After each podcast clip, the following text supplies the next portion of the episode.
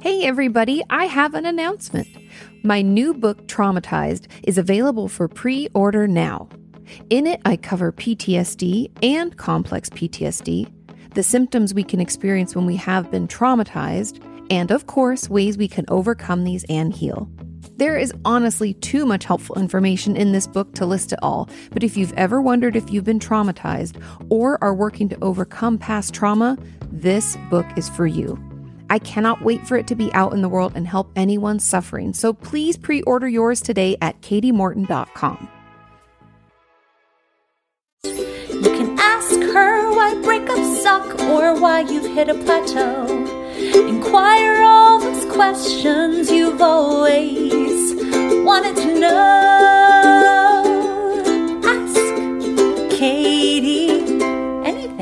Hey, everybody, welcome back to another episode of Ask Katie Anything. And today it is so hot in Los Angeles. It's like 86 degrees in our house, and I'm dying. So if you notice, I start to just like drip sweat, like I'm not stressed. It's just sweat. Um, and I also put ice. Look, I put ice in my cup, like a ton, and it's already melted. It's like it's like I'm in a sauna. You hear that? Okay. So I'm gonna try to keep drinking my water, keep answering your questions. I tried to wait a little bit later in the day. It's like a little after four. Usually we record this a little bit earlier in the day, but it's it's a little cooler. But sweet Mother Mary, you guys. I- looked at the weather and it wasn't going to cool down to below 80 until like seven o'clock. And I was like, I can't wait that long. You guys wouldn't like me that like late day, Katie. My brain, especially because I'm writing this week. Um, and today I've been writing all about ACEs. If you don't know about ACEs, when it comes to trauma, they're adverse childhood experiences. I think they could just be called traumas. Um, However, I've been like uh, listening to Nadine. Um, if you don't know Dr. Nadine Burke Williams or Burke Harris, sorry, I don't know why I said Williams. Nadine Burke Harris. Uh, she is a Surgeon General in California, the first ever, and she is wonderful. And I, I just her stuff is so helpful. So I've been reading her stuff. I've been watching her TED talk. I've been uh, learning about the brain and what happens in the brain when we have a bunch of ACEs because we have that big study, the ACEs study uh, by the CDC and Kaiser Permanente. Um, anyway, long story short, I've been writing and reading all day today, and now I'm here to switch gears and to answer some of your questions. And if you're wondering where I get my questions, um, I ask them. Today I was way late. I'm so sorry. If you were waiting, I apologize. Usually I give you guys a full day to ask your questions. However, yesterday I was writing and I forgot. Um, so I asked them on the community tab of the podcast YouTube channel, which is Opinions That Don't Matter. That's the name of Sean and I's podcast. Um, and so anyway, it's on there, and this is that's where these videos are posted. Um, and I ask it in the community tab, so make sure your notifications are turned on for that. But usually, like I said, I usually give you like 24 hours, and today I gave you like three hours, so I apologize.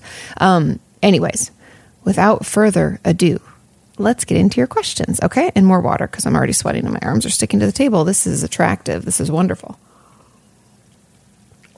Ah, Okay, let's go. Question number one Hi, Katie. I have trouble focusing or concentrating almost all of the time. I worry a lot about the past and how it's affecting my future. This leads me to trying to distract myself and block everything out, which makes my brain feel kind of foggy and feeling stuck. I'm already in therapy, but I'm having trouble managing in the meantime. Do you have any advice? Truthfully, uh, focusing and concentrating can be part of depression. I know I've talked about that a little bit in the past. Um, I think, God, probably years ago at this point. I lose track of time. I'm like, I don't know, a while ago I put out a video and then I'll look, it's like four years ago. I'm like, holy shitballs. But I have a video called The Most Overlooked Sign of Depression, I think, or something to that effect. Um, I would check that video out. Ooh, itch, sorry. And so because I talk about how focusing and concentrating can be a symptom of depression. And it's one that we often overlook and we think it's like, oh, I just maybe didn't sleep well enough, or oh, maybe I didn't do this or that. Um, and okay, so I just wanted to address that, that it may be depression. And I think even if we're in therapy, if we find the symptoms of whatever we're struggling with. Maybe this is depression. Maybe it's anxiety. Maybe it's just like brain fog and we're not really sure where it comes from yet. But whatever the reason, it's there and it's debilitating. It sounds like you're feeling stuck. Um, you feel like it's you're worrying a lot about the past and how it's affecting your future and that could be like anxiety driven my if you were my patient and I'd been seeing you every week and I felt like this wasn't getting better and it was still really debilitating for you and really upsetting, I would refer you to see a psychiatrist. I'd want them to uh, consider medication. I know not everybody's open to that, but I'm just putting it out there as an option because I think potentially for this person um, and anyone else struggling with stuff like this, that it could really be beneficial. It could be something that you at least get all the information. Doesn't mean you have to say, yes, I want to be on medication or anything like that. You can ask questions, you can be informed, um, you can see what your options are. Because I'm very, I'm very curious if that would help with this for a while until, like I've talked about this before, if we're drowning in the symptoms, I think of medication as like a life raft. It gets our head above water and it gives us the energy and the oomph to do the work that we need to in therapy so that we can feel better. Does that make sense? And so that might be what we need, especially when it's focusing and concentrating, because I can give you some tools, which I'm going to do. Don't fret. But I do think that um, sometimes when it's stuff like this, medication is just the is the best way to kind of get our head above water, water, so that we can then do the things that we need to do and stop us from feeling like foggy and stuck and worry thoughts and all that's swirling. Um, and so check into that, okay? But then as far as tools and tips and techniques and things that like behaviorally I would encourage you to do, I think focusing and concentrating try to schedule your day and break it up into smaller chunks. So, normally we know through research that our brain can only focus, like the average human brain can focus on one task for 30 to 45 minutes at a time. Okay, cool. So, you can break your day up into 30 minute increments of focus, followed by 15 minutes of break time. Okay. Maybe that's not good enough. Maybe you're still like, shit, I still can't concentrate. What am I going to do? Well, then maybe we try like for 20 minutes or 15 minutes. There is no judgment when it comes to trying to work with, not against our brain. I've heard from a lot of people who have ADHD, even the wonderful channel by Jessica McCabe, How to ADHD. She talks about like working with your ADHD brain instead of fighting against it, not comparing yourself to someone else and how they operate, but only comparing yourself to how you did yesterday or a minute ago. Um, and so those those are some things that we can do. We can break up our day and schedule it and structure it so that we have these little chunks of time where we have to focus and then we get like break time where we don't have to focus. So consider that, okay? And then talking to your therapist about it, telling them how you feel su- how you feel stuck and you're struggling to concentrate because my next tip is kind of about like the worry thoughts and stopping those. You can use some thought stopping techniques, whether that's like stop, stop, stop, stop, stop, stop, stop. We say it in our head, we say it loud Ugh. Okay. And then we pull our brain into a very emotional driven memory, a positive one. That's why I always say, like, your favorite trip you ever took, or one of the nicest days you had, um, or a time in your life when things were simpler and easier. Think about those times. Um, use all your five senses. Tell it to me in as much detail as possible. So that's another technique. Also, if it's all these worry thoughts, I would encourage you to, you know, start and end each day with some things that you're grateful for and some things that went well. In a way, we're kind of like disproving that worry because I know no matter what we can do, if we have generalized anxiety disorder or any anxiety disorder, the worry can just go and go and go and go and go and go and go. And we don't know how to fight it. And even if we try to come up with other evidence, it's like it has a worry thought to go along with that. It can feel like it's spiraling out of control. And so just being a little bit more positive, being grateful for your day, things that went well, we're kind of like sneakily finding evidence to not support the worry thoughts. Um, yeah, and keeping track of those and arguing back can help too. There's a lot of different things that we can do, but I, I really want you to consider seeing a psychiatrist and getting assessed for medication and then seeing if the other things help too. I mean, all of this combined, like with our powers combined, um, hopefully it will make you feel better. Um, but yeah, I think I think letting your therapist know is really, really important. I don't want to like let that one slip through the cracks. I know I said that really briefly, but you said I'm already in therapy, but I'm having trouble managing in the meantime. We have to let them know. This could be like check ins throughout the week. I've done that with many patients over the years who don't quite, maybe they can't afford another session and I don't have time in my schedule, or they don't need that whole other session. It's really just a check in. Um, we can do text check ins. I've done that for a lot of my patients where it's like every other day, I'm just like, hey, how's it going? How's your work going on? Insert thing they're working on, either homework for therapy, uh, work stuff, homework for school, whatever it may be. Um, yeah, I can check in. So see if your therapist will do some of those things, or maybe you can send emails. You know, there's a lot of different ways we can manage things right now. Um, but no, you're not alone. like I said, it's one of the most commonly overlooked symptoms of depression. And we all know depression, anxiety, they're just like these really mean friends that hang out together and like teeter totter back and forth and sometimes happen at the same time. We're like, oh my God, I want to tear my skin off. Um, but hang in there. It does get better. Try some of those tools and techniques and potentially consider medication. Talk to a doctor. See if it's something that's right for you. Cool? Cool. Okay. Let's move on to question number two. And if any of you, all, as always, I want to kind of engage with you all the same way I do on my basic, you know, Katie Morton channel on the like original channel, um, is if you have some tips and tools and things that have worked for you, things that you think maybe I left out, something you want to add, um, something I got wrong, like I, to that end. Um, but it, well, let me finish my thought. Sorry, I do this a lot. My brain's like a monkey brain; it's all over the place. Um, so leave those in the comments. I think that we can learn from one another. It's a great way to be have the community be a resource as well as the podcast. So um, if you're watching this on YouTube and you have something you want to add, or you're listening on the podcast, hop over to the YouTube channel. Leave a comment, leave something helpful. Um, but what I was going to say is last week I talked about schema therapy and how I don't really know much about it. And I felt like I really fudged up that question and answer, and I'm sorry. Um, so to the person who asked that, I apologize to that end, I have purchased a book about it um, based on a recommendation from one of our community members, helping explain it better. I haven't gotten into it yet, but it's definitely on my list. Um, so if you have follow up questions, maybe give me a month or two. So maybe in like August, September, feel free to ask your questions about schema therapy. Hopefully, I will have a like a better understanding of it, how it works, all that stuff. Um, so yeah, just FYI. Okay, sorry, I got some ice in there. Question number two. Hey, Katie, I've been going through what feels like an existential crisis since my grandmother passed away last year, and I struggle with depersonalization, derealization, anxiety, OCD, and depression. Ever since she passed, I felt so out of it and disconnected from myself and the world, and I find myself thinking, what's the point of being alive if we're all just going to die? My worries are often geared towards dying and very much catastrophic thinking. I'm not suicidal. I really just don't feel like a person or yeah, I I really just want to feel like a person again and be happy with being human and find the beauty in it without feeling so temporary. What can I do to start getting to a better mindset about life and get over this existential dread? When I read this question, I was like, yes, this happens so uh, like it's so common when we've lost someone close to us and maybe it's because I'm writing a book about trauma. I don't know. It's possible. However, this sounds like trauma. It sounds like we were traumatized by the death of our grandmother.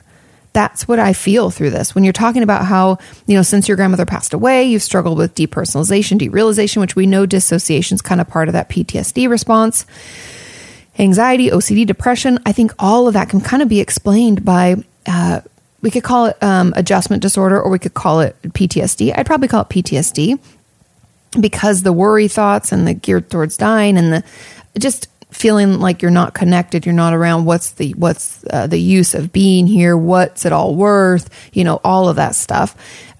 I think it's a trauma response, and so my advice would really be to find a therapist and talk about it, process the grief. Um, there are online services like BetterHelp, Talkspace. Um, there are free peer support uh, things like Seven Cups. I know you can actually even pay for um, for more care. And I know I've heard mixed reviews about all of these. Some of you hate Talkspace, some of you hate Seven Cups, some of you hate BetterHelp, but I promise you there is a good fit for you in one of those. You know, there's there are a lot of resources and options we have out there. And then if you just want some, you know, uh, crisis counseling, there's a crisis text line. You can text with someone. But I really think it's important for you to spend time even just journaling about the loss of your grandma, how you feel, what happened, all of that stuff. I would really like you to to allow yourself to feel it, allow yourself to talk about it, think about it, process it. Remember, if we're dereal, like if we are struggling with dissociation of any form, we aren't going to be able to process it. So if you feel yourself like pulling away, that day is probably not a good day to try to, you know, process it through, feel it out, deal with it. Um, but the next day could be the good day. Um, and so I think that that's really the best thing for this. That's my best advice because Sorry, when I talk a lot, it makes me like kind of yawn, but not yawn. I'm just like trying to breathe in. My body's like, breathe. Um, but all of the symptoms I really feel could be explained by PTSD. And if you are curious about PTSD and you're like, mm, I'm not sure, watch my old video. Just search on YouTube, Katie Morton PTSD. You'll find it. I go through all of the symptoms. Um, I have other videos about complex PTSD if you're curious about that all sorts of stuff. Not to mention, I'll have my whole book coming out about trauma um, and the shared trauma through social media and stuff like that. But um, when it comes to this, I, I really think that it, that's the response and that's what's happening. And so, um, where what can I do to start go getting into a better mindset about life and get over this existential dread? I would encourage you to start journaling. I know, I know. If Susie's listening, she's like, "Oh, the dreaded J word." But start journaling, start writing about it, start talking to people about it. How much you miss your grandma, the best memories you have, things that you're sad about, things you're worried about. Get it out of your head so it's not just sitting in there, make you know, ruminating and spinning. We want to process it by expressing it. Um, and maybe you're not much of a writer. Maybe you're not much of a talker. Maybe it's through art, music, uh, movies, whatever you can do for you. Find a way to kind of get it out. I do think that speaking, either like talking it out or writing it out, are best. Um, but you know, everybody's different, so I don't want you to feel like you have to do that. Um, but I think that that would be beneficial. And then if you can find a therapist and you can afford that, I would try to do that or try to find some online support. I know that there's also, I was just on a podcast uh, called Grief is My Superpower. And I haven't listened to, I've only listened to a couple episodes, if I'm honest. I listened to two before being on just to get an idea for the host. Um, but it could be very validating and helpful. Um, people share their own experiences of grief and and what it meant for them and things like that. So that could be helpful too. Maybe you know, check out a podcast or two. Um, yeah, I think processing it will really help you stop feeling such existential dread, as you say. I think it will help uh, bring you back into your body, help you better manage those OCD, anxiety, depression symptoms. Um, yeah, and if you're curious about grounding techniques, I have that whole video about them. I think it's with Alexa, but I might have done two, one with her and one on my own. Um, but just search Katie Morton grounding techniques so that you can find ways to, if you find, if you are able to track back where you start feeling dissociated, and then we can use those tools to bring you back down. Um, so check that out because I think that could be really helpful too. Um, and if you're wondering, grounding techniques are things like counting colors, like how many colors of green are in the room, um, how many uh, soft objects are there, are there blue things, how many red things. It sounds silly. Some people snap rubber bands, fidget toys, uh, going through your five senses. What do you smell? What do you taste? What do you what? How's your clothing feel on your skin for touch? There's all sorts of things. Um, but yeah, I hope that those help keep you keep you here feeling connected, knowing that it will get better. Okay. Only barely sweating. I'm pretty impressed. Probably because my water is like freezing cold. Okay. Question number three Complaining can feel validating, especially when the listener is empathetic and agrees with your troubles. Totally understand and agree. Although some degree of complaining is good, what are some ways you know that you're complaining too much? Any tips to stop complaining, but instead seeing the positive and working towards a better attitude? I love this question. And yes, complaining is validating, especially when the person, you know, shows empathy towards us, listens, um, you know, agrees with your troubles, like, yeah, that would suck. What a jerk. You know, we, we love that, right? We, it helps us feel heard, understood, and it's just good. It just is. So yes, complaining is good. And I think at the beginning of any situation or struggle, it's okay to complain for a while. There's like a period of time where I think just complaining is perfectly normal and fine, but I feel like that's a pretty short-lived time frame. Like let's say we're having a we have a shitty boss at work. I think I'll give us like a month or two to complain about it. And then here's what I think. We have to put action to it. Meaning, if we're upset about our boss at work, then the action would be I'm going to get my resume back up and I'm going to start trying to look for a job. Because I don't mind listening to someone complain if they're taking action to fix it, because I know it's short lived. That also means that the thing that we're complaining about is less likely to hang around and make our life horrible. And so I really think that that's when it's too much is if we're just complaining and we're not doing anything. Like I've had that issue too in friendships and relationships where people just want to complain about something and I'm like, you have 100% control over this. Like stop, quit your bitching and do something. And I know that it's not always that easy, but sometimes it is. Like I can't tell you how many people in my life, even uh, patients of mine, have complained day in and day out about the person that they're dating. And I'm like, mm, first of all, you just get to break up. Like you're dating. You're not even married. There's no legal paperwork. There's nothing. Just just fucking break up. Stop complaining. Take some action. Or continue to complain, but also take that action. Um, and I think so many of us, for some reason, myself included, have things happen to us and we, we like just lay there complaining about it, acting like we're helpless and hopeless when we're not. And so taking, you know, stock of what action you can actually take for this and what you can do to make yourself feel better will make you feel better. And so I think the tips to stop complaining, but instead seeing the positive. I don't always, sometimes I think, and I don't know if you guys will agree with this, but sometimes I think there's just like, I know people have talked about this, call it toxic positivity. And I feel that way sometimes. Some situations are shit, and you don't have to try to see the the silver lining or just think more positively. It's so exhausting. Sometimes it doesn't work. Sometimes the situation is fucked and we feel bad and it's shitty. And I I validate that. That's okay. There are times when we are just looking for problems. We're looking for negative things. Like I'll get comments sometimes on a video where somebody will say like, "Well, you said she," and this can happen to to all genders or whatever. And I'm like, okay, so you're, just like re, like every word you're like critiquing. Like obviously I didn't mean that to be offensive, and that's just a random example. I'm not. I don't even. I'm just pulling that completely out of my butt. I don't even know if I've ever heard that, but I'm just giving you an example that if you're you're going to find what you're looking for. So if we're looking for problems, if we're looking for upset, surprise, you'll find it. But if we're looking for solutions and we're looking for progress and, and healthy relationships, we're going to find those too.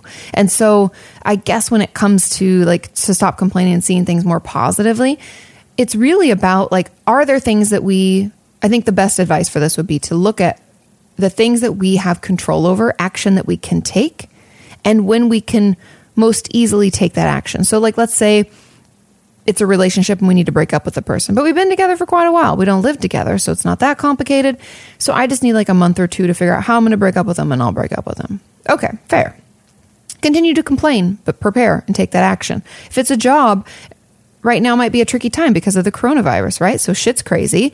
Um, maybe we can't quit now, but we can plan to try to quit in like six months. So you know what I'm going to do right now? I can still apply for other jobs. Nothing's stopping me from doing that. They can say no or they can say yes. And if they say yes, guess what? I can fucking quit that shitty job. But I got to get my resume up to date. I got to get my cover letter if that's something that you usually do when you're applying for jobs. I got to see who's hiring. I got to get the word out there, talk to friends, talk to people, colleagues in the space. Um, and so I really, I don't always think that we need to see more positive. We need to look for more uh, potential for action so that we can make things better.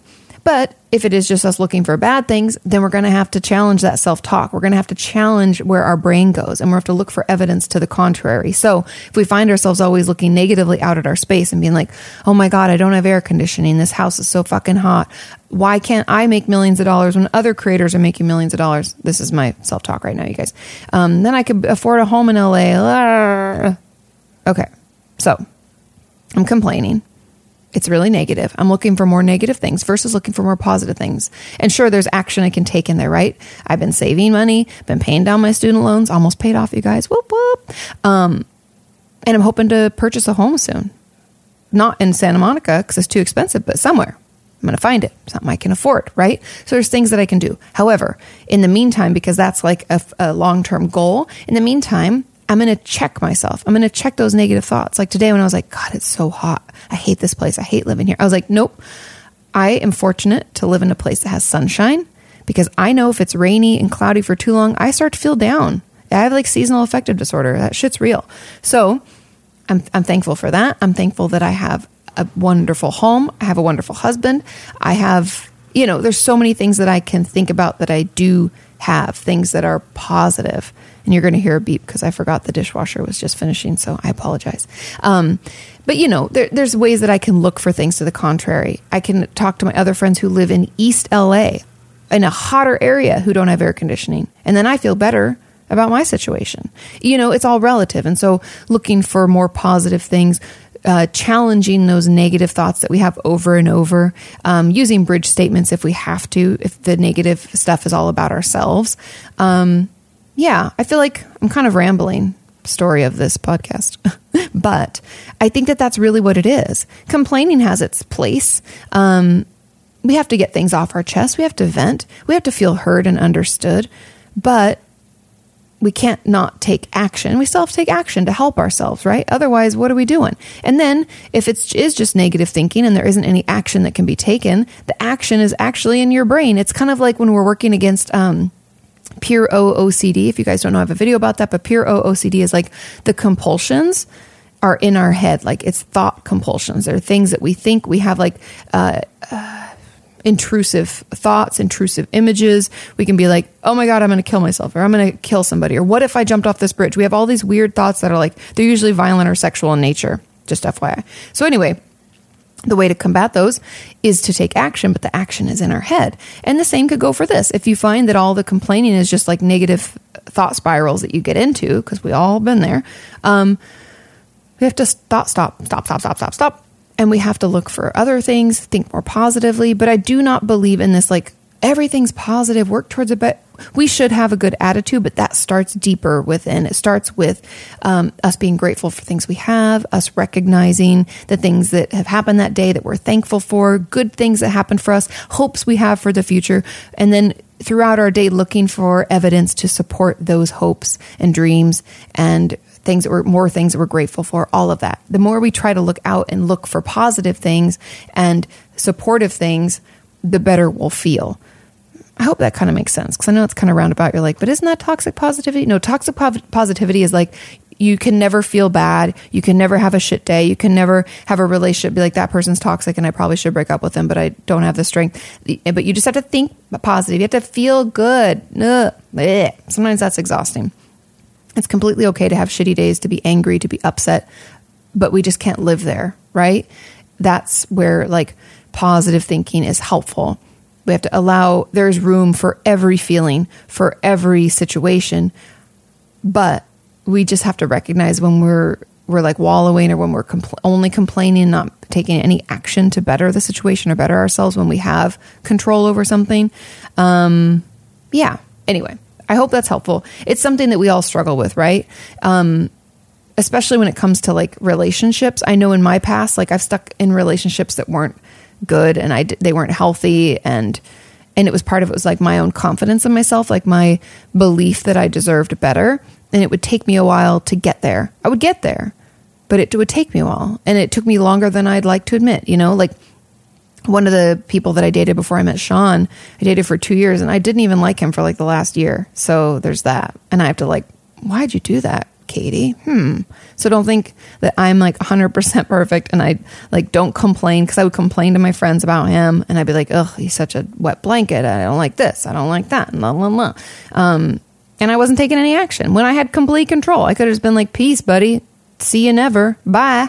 Um, so yeah. Anyway, I just want you to know that if you're complaining and not taking action, I'm not perfect. Um, but I think that that's something that as I've gotten older, I've gotten more comfortable doing where I'm like, hey, my time is valuable, your time is valuable. That's not going to work out, you know? In any type of relationship. Um, yeah, complain, but take action.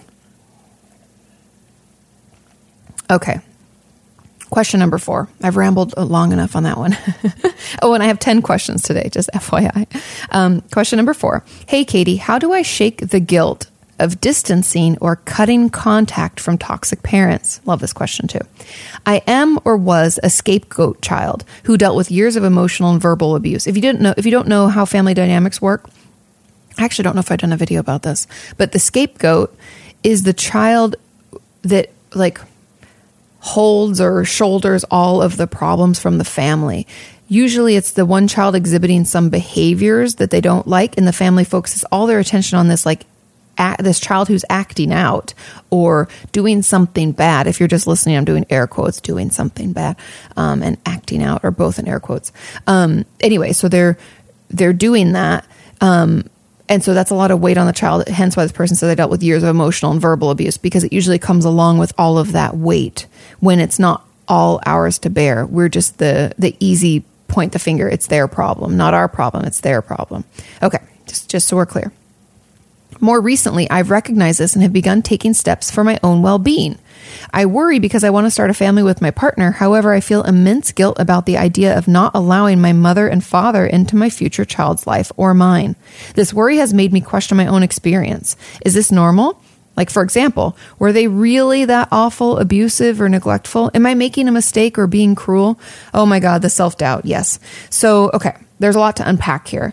And shaking the guilt of cutting contact really just comes with time and processing it in therapy. That's the truth. I wish there was a better way to to fix this, cut this, make this easier, but there's really not, okay? And the thing about it is that when whenever we go like even with I was just writing about the ACEs, right? I was telling you guys the adverse childhood experiences and everything I read, I, I go down rabbit holes, you guys. I'll read a research paper and then I'll get like into a Reddit thread and read people's thoughts. Then I get on into our comments of things. Then I'm list, you know. So I go down. It's deep. I listen to podcasts about it. It's crazy. Over and over and over again, the people who had a high level of ACEs, maybe three, four, or more, would always say that they would try to minimize it. Like even answering that questionnaire. The questionnaire is things like, you know, before your 18th birthday, did anyone in your family, um, you know, were you often or most often slapped, hit, punched, thrown, you know, all sorts of stuff. It goes from um, emotional abuse, physical abuse, neglect, uh, uh, all things about like your your family dynamics. Like was you did you watch your mom or stepmom be abused in any way? There's a lot of stuff. Anybody incarcerated substance abuse mental illness in your family all that stuff. So as people answer these questions even though you know in your gut you're like ooh that was bad. Like you know in your gut that you dealt with years of emotional and verbal abuse. You said that right up front. And i'm sure if i asked you to write about those situations and those scenarios you could and you could tell me all the horrible things they've said and done and how badly that made you feel about yourself and your situation and how hard it was for you to climb out of that hole, right? However, because they've been doing that, and I don't even mean to grin because it's not funny, it's and, and it's not a nice thing. It's just like because they've been doing that stuff to us for so long, it's hard for us to believe in ourselves, right? We're in that hole. They've put us in that hole. They've told us how shitty and terrible and what a bad person we are. So that's that false belief we've held deep inside, thinking that we're not worthy, that we're not good enough, that we're bad. Something's wrong with us. That the shame that comes along with abuse is born out of that. Something's wrong with me, which is not true. I'm, I'm writing about that next in the book, so I've been reading about shame. Um, however, then because we feel so shittily about ourselves, then we feel bad for cutting them off, even though they're they're trash, they're garbage, they're bad people. And I know that that's hard to believe, and especially when it comes to family. So many people in my life, uh, personal life and in professional life, have have told me bad things about family members, but they're like, "But you know, you can't choose your family, so it's got to move on." And I'm like, "No, every relationship has to be not earned, but it has to be maintained." Okay, family means they don't have to like earn entrance because they're already in our lives, right? It's not like we get a chance to get to know them um, over time and decide if we want them in our life. They're already there. So, but it has to be maintained. There has to be some kind of mutual respect. There has to be love, compassion, understanding, nurture. Um, when we're talking about traumas, and abuse, the number one antidote to the ACEs and the ACE score and how we can heal our brain is through nurture. Hence, like re- remothering, reparenting ourselves. Um, but anyways, I feel like I'm getting really into this and I apologize. But I think that it's um, that it's so common that we we feel like family doesn't need to maintain the relationship. It's just a given. And that, my friends, is not true. We owe our family nothing. Nothing. I want you to hear that. We owe them nothing. We don't owe our parents something just because they like decided to have us and then wiped our ass and fed us. We don't owe them for that. They did that because they decided they wanted to be a parent. And what comes along with being a parent? Taking care of a baby. That's what happens. Trust me. I know this. I'm watching all my friends do it right now and I I'm just tapping out. I don't want to do that. I'm not doing it. Right? We have choices. My choice is not to. Your parents chose to. So, they did that good for them. They were uh, minimal parents. They, they kept you alive. Cool. But then the emotional and verbal abuse means that you don't have to keep them in your life now because they're not maintaining that relationship. And I know I know the minimization because of the like confident, the lack of self confidence that we have because they put us down and made us think that something's wrong with us. I, I would really work on that in therapy. I'd work on those false, falsely held beliefs about yourself because, because they're just that. They're falsely held. They're not true. There's no grain of truth to them. Every thing that you've gone through in life, they've tried to turn into a negative instead of looking for the positive. And that's had a horrible effect on you. And you've been working on it, right? And so he said you've begun taking steps for your own well being. Awesome. And you know what? If your parents want to make steps to apologize, to admit their wrongdoing, and to change their behavior, by all means, you could be open to that. However, not allowing them in your child's life or yours is a is something that you have the complete 100% support of me and I'm sure our whole community to do if you need to. I don't want to make a choice for you. You can it's it's your life. You get to choose who's in it, but just remember that. And they were really awful, abuseful, and neglectful. I know you question yourself, but it comes out of that like something's wrong with me. You've taken the blame for so long, it's really hard for you to look outwards and be like, hey, I'm responsible for my side of the road. Like, okay, maybe I did act out in this way, but they are the parents and they're responsible for that side of the road. And I would encourage you to maybe it would help to draw that out, to journal it out. What did they do? And what did I do that apparently warranted this? Maybe it wasn't much. Then consider if one of your children or a friend of yours did that thing that you apparently did that caused them to react in such a way, how would you react? How would you respond to that? Chances are it's much more reasonable. You wouldn't lash out. You wouldn't shout nasty things. You wouldn't put someone down. You'd seek to understand. Like I remember when I was a kid, I snuck into the neighboring town's. Um, it was one of their like formal dances. My boyfriend went to the other school at the time, so I snuck in because you couldn't go if you didn't go to that school. Okay, it wasn't prom. It was like I don't even know what it was, like Sadie Hawkins dance or something. Anyway, so I snuck in. And of course, I live in a small town next to another small town. They all knew me. I played soccer against them and softball with their other friends, and they all knew me. And the parents who were chaperoning were like, Katie, why are you here? You're not supposed to be here. You're from the other town.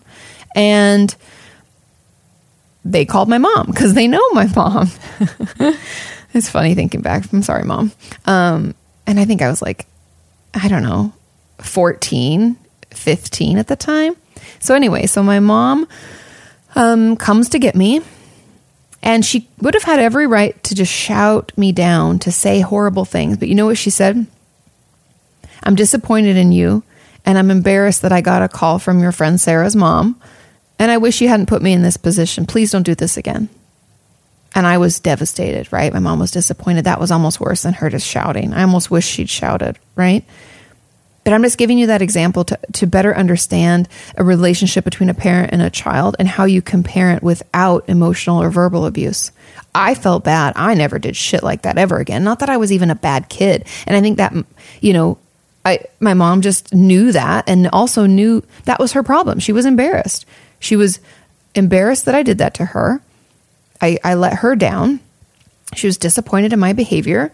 That all makes sense. And I like walked the straight and narrow after that, you guys. That was like, I know that's such a silly thing, but that was one of the worst things my mom caught me doing because I didn't like drink or smoke in high school. I think I drank like once and threw up and was like, never going to do this again. Bad choice. Um, so there are ways that parents can do better, and yours did not. And that's why you're struggling with the guilt is because of that lack of self confidence and that hole that they put you in.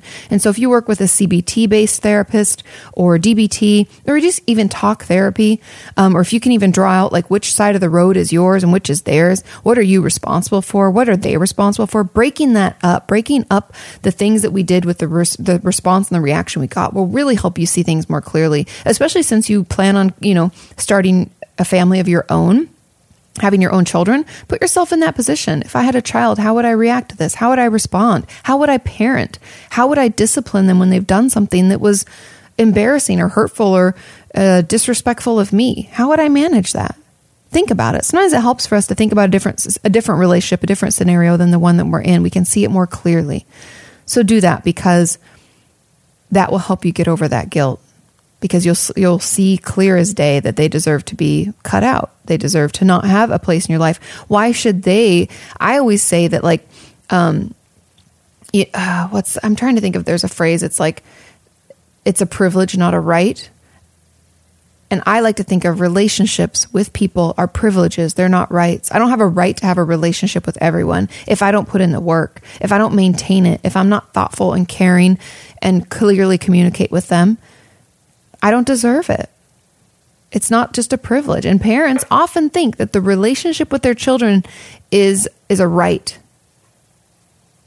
and it's a privilege. And so with your parents, it's a privilege for them to be able to even talk to you again or to meet your partner, child, whoever you want, whoever's in your life, even know what you're up to. That's a privilege, not a right. And so, anyway, I don't know if that was clear. Might have swip swapped the words a few times, but you get what my point is. Um, and it's hard, but keep thinking about it, keep talking about it, keep, uh, hopefully, you're in therapy about it, especially because of the abuse. Um, getting a chance to process that is really important. Um, yeah, but it does get better. Okay. And you're not being cruel. They were the cruel ones, remember? Okay, question number five. Hey, Katie, you are, this is a fun one, so I put it in for just a, a nice break. You're calling yourself a fashionista. So I was wondering, how did, um, what does your favorite outfit look like? Uh, how does your favorite outlet, outfit look that you own right now? Oh, my favorite outfit. And what, and do I have any rules when it comes to a good outfit? Greetings from Switzerland. Thanks for the fun question. Um, the rules that I have about fashion is actually that there are no rules. I think you can wear white after Labor Day. You can wear brown and black together. You can wear uh, mixed patterns. I actually enjoy mixing patterns. Um, I think the more fun you have with an outfit and the, the more you feel it represents you, the more confident you are. And so I think that's all good stuff. I would encourage, you know, all of us to have a little bit more fun, especially because we're at home. Have a little bit more fun with your outfits. Be a little crazy. Play dress up. I think that's super fun. I don't think that's something that only children get to do. Um, and my favorite out, outfit right now, um, my new dress. I got this new dress. It's a Natalie. Uh, what is it called? Is it Natalie Martin? I, I t- um, tagged it in my Instagram. I think her name is Natalie Martin, um, but I might be remembering it wrong. Um, but it's like a flowy, uh, like a nice, uh, almost like a, I don't want to call it a house dress because that makes it sound like really frumpy, but it's just comfortable. It's beautifully made. Um, the colors are fun and cool. And it was a treat that I gave to myself every time I write a chapter. Sorry, I have a hair that's really tickling me. Every time I write a chapter of the book, I allow myself, uh, a treat, like a little gift of some sort. And that was for writing chapters one through three. I got myself that. Um, because I wanted it's a little more expensive than normally. I'd spend like 50 bucks on a treat, but I was like, I'm saving it up um, and waiting for a sale. You know me. Anyway, um, yeah, I think that's my favorite outfit. I don't I don't know if I have another one. I love dresses. I love dresses in general. I really don't like jeans. I, I just don't find them comfortable. So I prefer dresses or loose clothes like loose pants. I just I don't know. The days of skinny jeans are, I think, done for me. I wore them for a long time because they were cool and I just hate them. So I don't think I'm going to do that anymore. Because why? Why, right? Okay. Question number six. Hi, Katie. I self harmed for a long time and stopped a couple of years ago because I couldn't hide anymore. Is it normal to still want to do it and not and to not see it as something bad? The only reason that I don't is because I don't want to see the disappointment and helplessness of the people close to me. This is very normal. Um, this is why I get really frustrated when people are like, oh, people self harm just for attention. It's just like they just want us to notice. And I'm like, please educate yourself and shut up also.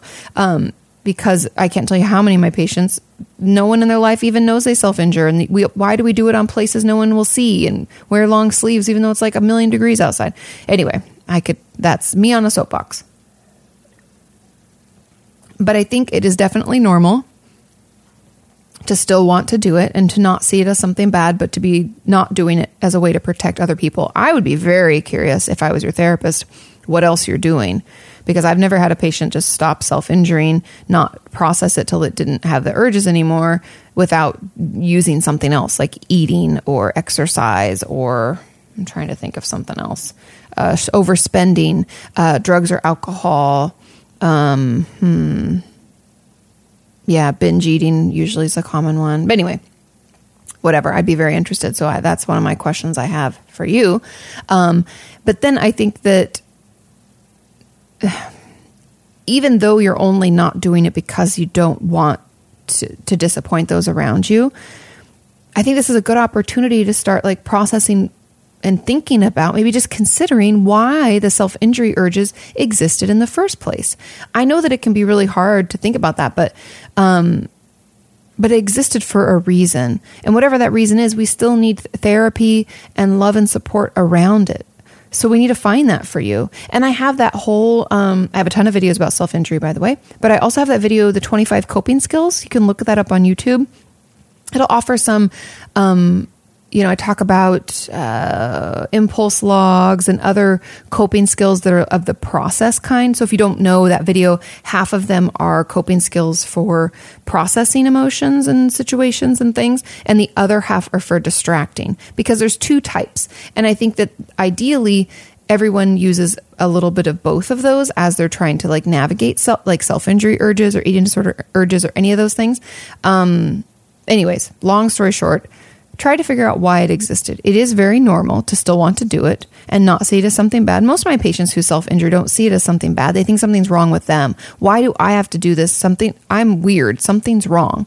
No, nothing's wrong with you. Something happened. Something's going on. So we have something we don't know how to process or deal with unless we use self injury. So, what is that thing? Can we work on that thing? Can we heal from that thing? Can we process that thing so that we don't need to do that anymore? Um, and the answer is yes, we can. Yes, yes, yes, across the board.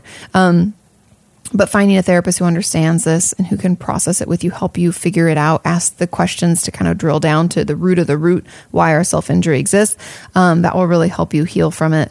Um, but yeah, just not wanting to do it because you don't want to see the disappointment and the people close to you, that doesn't uh, it doesn't heal the reason.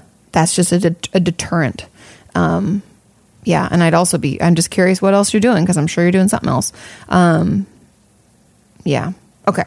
So anyway, I like that question, and hopefully that's helpful. Question number seven. Hi, Katie. Do you think it's hypocritical to be studying to become a mental health professional while having a mental illness? Sometimes I feel like such a hypocrite at school and at my internship because of my own struggles. These thoughts are making it really hard to write my thesis, etc. What are your thoughts on this? Okay, I've been asked this year after year after year and maybe i should do another video. I think i'm going to start you guys because it's been so long i'm going to start giving like a refresh to some some videos such as this that i know people ask and they have questions about and uh, even though i've done a video about it a long time ago it's really old and it can feel like not relatable anymore to people. Um, so when it comes to this i I do not think it's hypocritical, just to answer your question. I do not think it's hypocritical to be studying to become a prof- mental health professional while you have a mental illness. I do think that we need to be getting our own help. I do not believe it is okay for us to go through schooling or to be a mental health professional if we're not taking care of ourselves first. I've talked about this uh, like so much ad nauseum about like how um, all therapists should have to be in therapy. All mental health professionals should have to have been on the other side of things from psychiatrist to counselor to life coach. Everyone else should have their own psychiatrist you know therapist life coach. You should have you should know what it's like to show up fill out the paperwork sit on the other side spill your guts have them help you. That is very important. And so you have a leg up on that. Because i'd hope that you're already getting help. Um, and as long as you're keeping your shit in check because we've all got our own shit right um, I think a lot of mental health professionals have mental illnesses. They just never seen anybody and got diagnosed. Boom. Take it, guys. Take it. Not you. There's people who don't believe in it. And I just get so frustrated. So I don't think it's hypocritical. I think it makes you a better therapist. I think it makes you a better mental health professional. I think that um, being able to understand it gives us more empathy. Like the fact that I've been in therapy since I was a teen, I think makes me a better person and a better therapist. It helps me understand where my patients are coming from when I'm struggling in therapy, or like, let's say, for instance, recently, I don't um, feel like my therapist does what I need anymore. And it's not like her versus me, like, oh, she's bad. It's just not, I need, I need someone who's a little more hard ass on me now. I need someone to be like, uh, calling me out. And she calls me out. I just need a little more push. Okay. It's probably because I'm more resistant. I don't know. Maybe I'm stuck in my ways. Nobody knows. But I know that I need a little bit more of that push. And so I need to find someone else. And that has helped me better understand that perspective when a lot of you are like, I love my therapist. I've seen her for years because that's how I've been. I've seen her for years. It just doesn't seem to work anymore. And I was like, you can talk about it. It's okay. And now that I'm doing it myself, I'm like, it is kind of hard. It gives me another perspective, makes me better, makes me a better therapist and better, um, a better YouTuber, right? And so I guess that in all, all in all, those are my thoughts about it. I think that it can be great. I don't think it's hypocritical, but that is all with the caveat that we always are responsible for taking care of our own shit so that we don't have transference or counter transference in sessions and not be able to manage it. Because if, let's say, uh, your mental illness is eating disorder based and you've never really gotten that much help for it, and then you have a patient come in who has an eating disorder, and we all know eating disorders like to be really competitive for some unknown reason and then we find ourselves being frustrated with this patient, angry, lashing out, you know, yelling at them, being fr- not necessarily yelling, but like maybe not giving the best advice, maybe bringing our own shit in and, and being like, oh, I think it might be because your dad was doing this. And the person's like, no, that's not right. So it's really, really, really important that we keep our own shit under control by seeing our own therapist. And other than that, I have no problem. It's you're not a hypocrite. I think um, it help, helps give us more understanding, more empathy, which makes you overall makes you a better mental health professional. I believe, and if more mental health professionals got their own help, there'd be less shitty care out there. Like less therapists would be falling asleep in session, forgetting your name, or getting frustrated, or uh, making sexual advances, doing all the things that are illegal, inappropriate, and unethical. Um, yeah. So,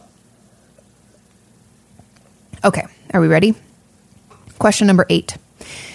Hi, Katie. Is it okay to numb my feelings as long as I can still function properly? Oh, it is okay, right? No, that's not okay. I do not have to pay attention to any of my problems and emotions, right? I'm allowed to laugh and smile while talking about painful things to show people I'm okay, right? I can keep everything to myself, right? I'm reading exactly as I typed it, you guys. Once I'm vulnerable, people will hate me and deem me as annoying, right? I'm 100% correct about all this, right? Wrong. A big capital W R O N G. Wrong. All wrong. Um, numbing our feelings and ignoring our emotions and not paying attention to any of that just creates like a like a teapot where the the heat is on it's real low but the heat is building i had to fight the urge you guys just then to be like the heat is on the heat is on. Okay, but anyways, back to the question. but the heat is on really low, and that teapot is gonna boil, and the steam is gonna need to be released, meaning all of these emotions and feelings and painful things we're just stuffing deep are to erupt in one way or another. And I'll just give you some examples of ways that it can erupt. I've had patients who have digestive issues like crazy because of this. Uh, I've had patients who have eating disorders, self injury, depression, anxiety, OCD, um, suicidal thoughts, um, tons of other things, you guys. Uh, panic attacks, dissociation. It depends on how painful, could be PTSD. The, the, the ways this could erupt and explode and is already maybe potentially making your life more difficult are endless. So, no, it's not okay to numb your feelings as long as you can still function we all do that. I call that white knuckling. That's like I've talked about like high functioning depression or high functioning uh, you know, I don't know if I've done anxiety, but I could do one of those. Um, but it's like we're just barely hanging on. Is that what you want out of life? Just barely hanging on, just white knuckling it, like all the muscles tense, just barely just getting through. I don't think that that's what any of us want. Imagine this. Imagine a life where you can have the feelings that you have. You can feel down and out. You can have a shitty day. You can complain to people a little bit. You can vent to friends. And then, you know, you can take some action. You can uh, journal about it. You can see a therapist. You can get all that stuff out and still be happy, healthy, have good friends, have family. People want to be around you because you're honest, you're authentic, and you feel good. Right now, we're just barely hanging in there, just white knuckling, just like so tense, swallowing it down. It just, I'm even uncomfortable just thinking about it. Being vulnerable actually makes you courageous. It doesn't make you annoying. Um, people won't hate you. Vulnerability allows allows for true connection. If we're just pretending that everything's okay and smiling through our problems, stuffing everything down, nobody really knows us. We might not even really know ourselves. And so I'd encourage you to step into that discomfort, to that vulnerability, and get to know yourself so that others can get to know you too. I believe that we can't really live like a a true life until we allow for those things. Um, I know it's hard. No one says it's easy there are a lot of times in life when I have to choose to be vulnerable instead of put walls up and be defensive. Um, the easiest way I practice is with Sean and my mom. Those are safe relationships for me, right? I can uh, tell them i was afraid of letting you down. That's why I did that. Or I didn't, I exploded because I really felt hurt. And here's why. Those are ways that we can let people in. We can show a little vulnerability through clear communication and courage to let them get to know us better. And in turn, we get to know ourselves better. Um, it's really difficult, but it, it can happen. It's just practice. It's a new muscle. You've worked out this uh, stuff it down, numb out muscle for years. So that muscle is really strong. So it's going to want to pull us back, but we have to keep working that little baby muscle and pulling it back as we, you know, allow ourselves to feel what we feel. I would uh, start with trying to find a therapist, maybe doing it online because most of us are at home and it's also maybe a little bit easier. Maybe you take the therapy session in your car or when you go for walks, sit down somewhere. Um, you could use feelings charts to start identifying your feelings. Those are all wonderful, wonderful places to start. Um, but no, unfortunately, you're not 100% correct about all of that. You are 100% wrong. But that leaves so much room for growth and understanding. And I promise you, it does get better. It gets easier. We just got to give it a try. Um, ooh, my nose. Itchy, itch. Okay. Question number nine and some water. I'm sweating, but it's not as bad as I thought it was going to be. I told Sean, I was like, I'm just going to sweat here. This is going to be terrible. But I have to be honest, not so bad. See, looking for evidence to disprove a negative belief I had before. It takes practice, people, but we can get there. Okay. Question nine. Hi, Katie. I used to struggle really badly with anxiety and would be terrified to leave the house. Um, if you guys don't know, a lot of that's called, I don't know if this is this person's experience, but sometimes if we can't leave the house, we call it like agoraphobia. Um, I saw a therapist a few years ago and it really helped, but I occasionally still struggle. Because of lockdown, I've been unable to leave the house and put myself in situations that force me to work through it. Because of this, I'm so scared that my anxiety will get bad again once lockdown is lifted. I'm trying to go for walks every day, but that's not really the trigger. My anxiety has been on and off for five years and it's something I really want to get rid of. Do you have any advice for dealing with this?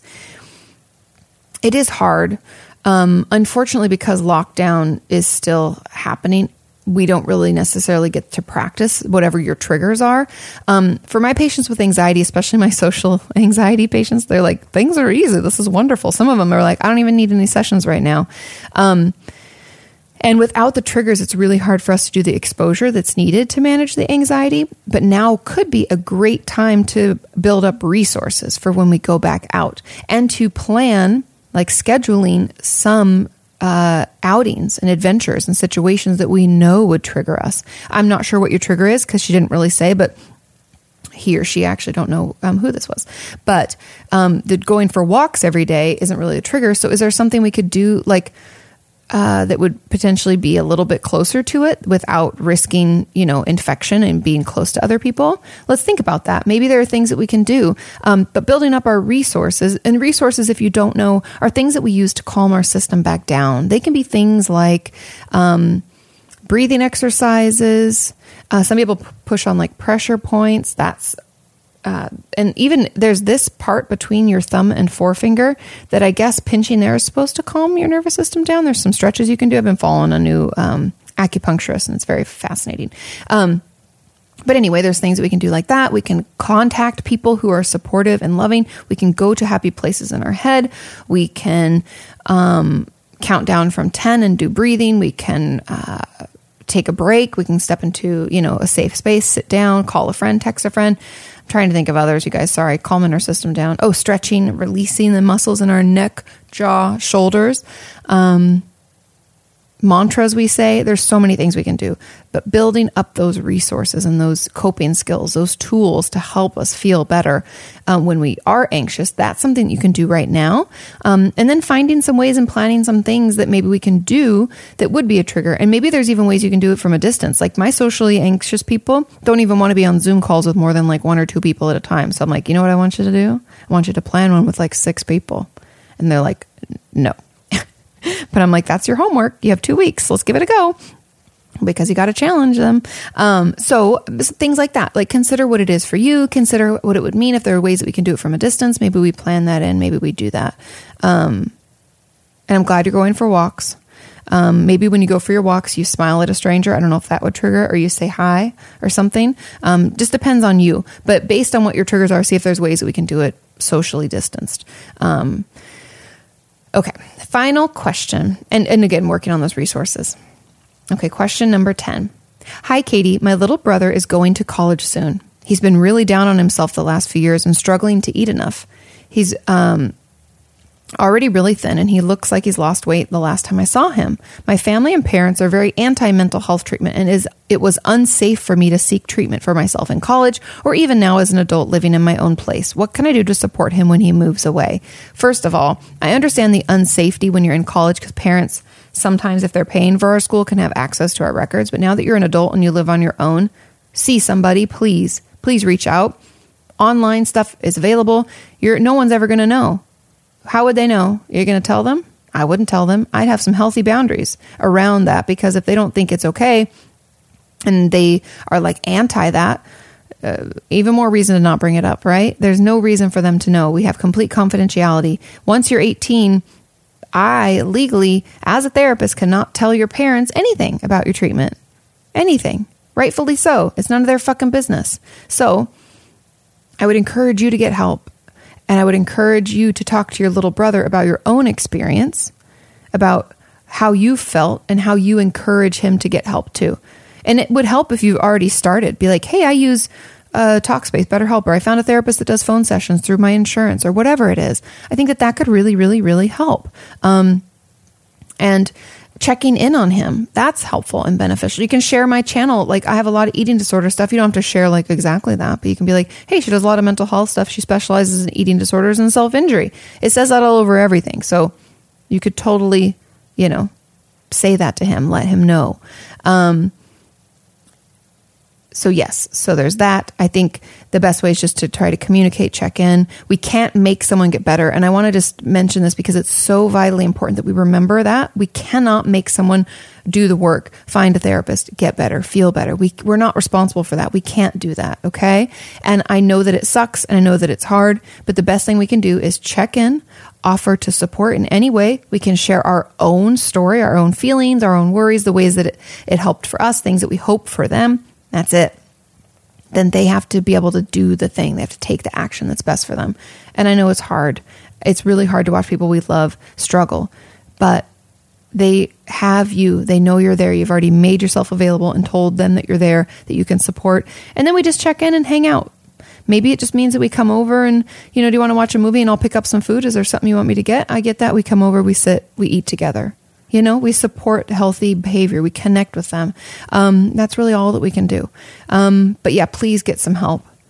I know parents are like anti mental health treatment and all that stuff, but you're an adult. They can't stop you now.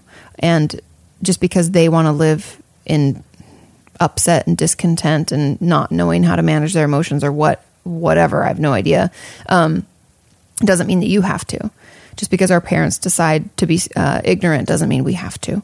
So, um, yeah, hopefully that helps. I think I speak for everybody when it's like often when we need support, it's really just the checking in, it's just the being there, it's the the supporting of those decisions, it's sharing in our own story. Um, yeah, it can make us all feel better, and it'll make you feel good to connect. It'll make them feel good to know that you're there. It's all it's all good. And that's all. That's my final question. Um, I hope you all have a wonderful week. Uh, I hope you're not in LA and dying of a heat stroke like I am. Um, and if you are, try to look for some positive stuff. It's been a really, really trying, sad, guilt ridden month. Maybe multiple months. I don't know. It's been hard with the pandemic and then the Black Lives Matter. We had riots in our city. They like burned places that I love, and that was sad for me to watch, and it deterred from the real message, which made me sad again. It was like all this, um, lay all these layers, and so I just want to give you all permission to feel how you need to feel right now to allow yourself to be where you need to be. Um, take breaks from media and social media as you need. I've been doing that; it's been really helpful because um, it can just be overwhelming, and you know, it's like just burning us out. So you know, listen to yourself, make time for self care. There's always time for it, so just make the time. Um, thanks for listening. I love you all. Have a wonderful week, and I will talk to you soon. Bye. You can ask her about your therapist or vent about your work. You can ask her about your self esteem or why your feelings hurt. You can ask her why breakups suck or why you've hit a plateau. Inquire all those questions you've always wanted to know. Ask Kati.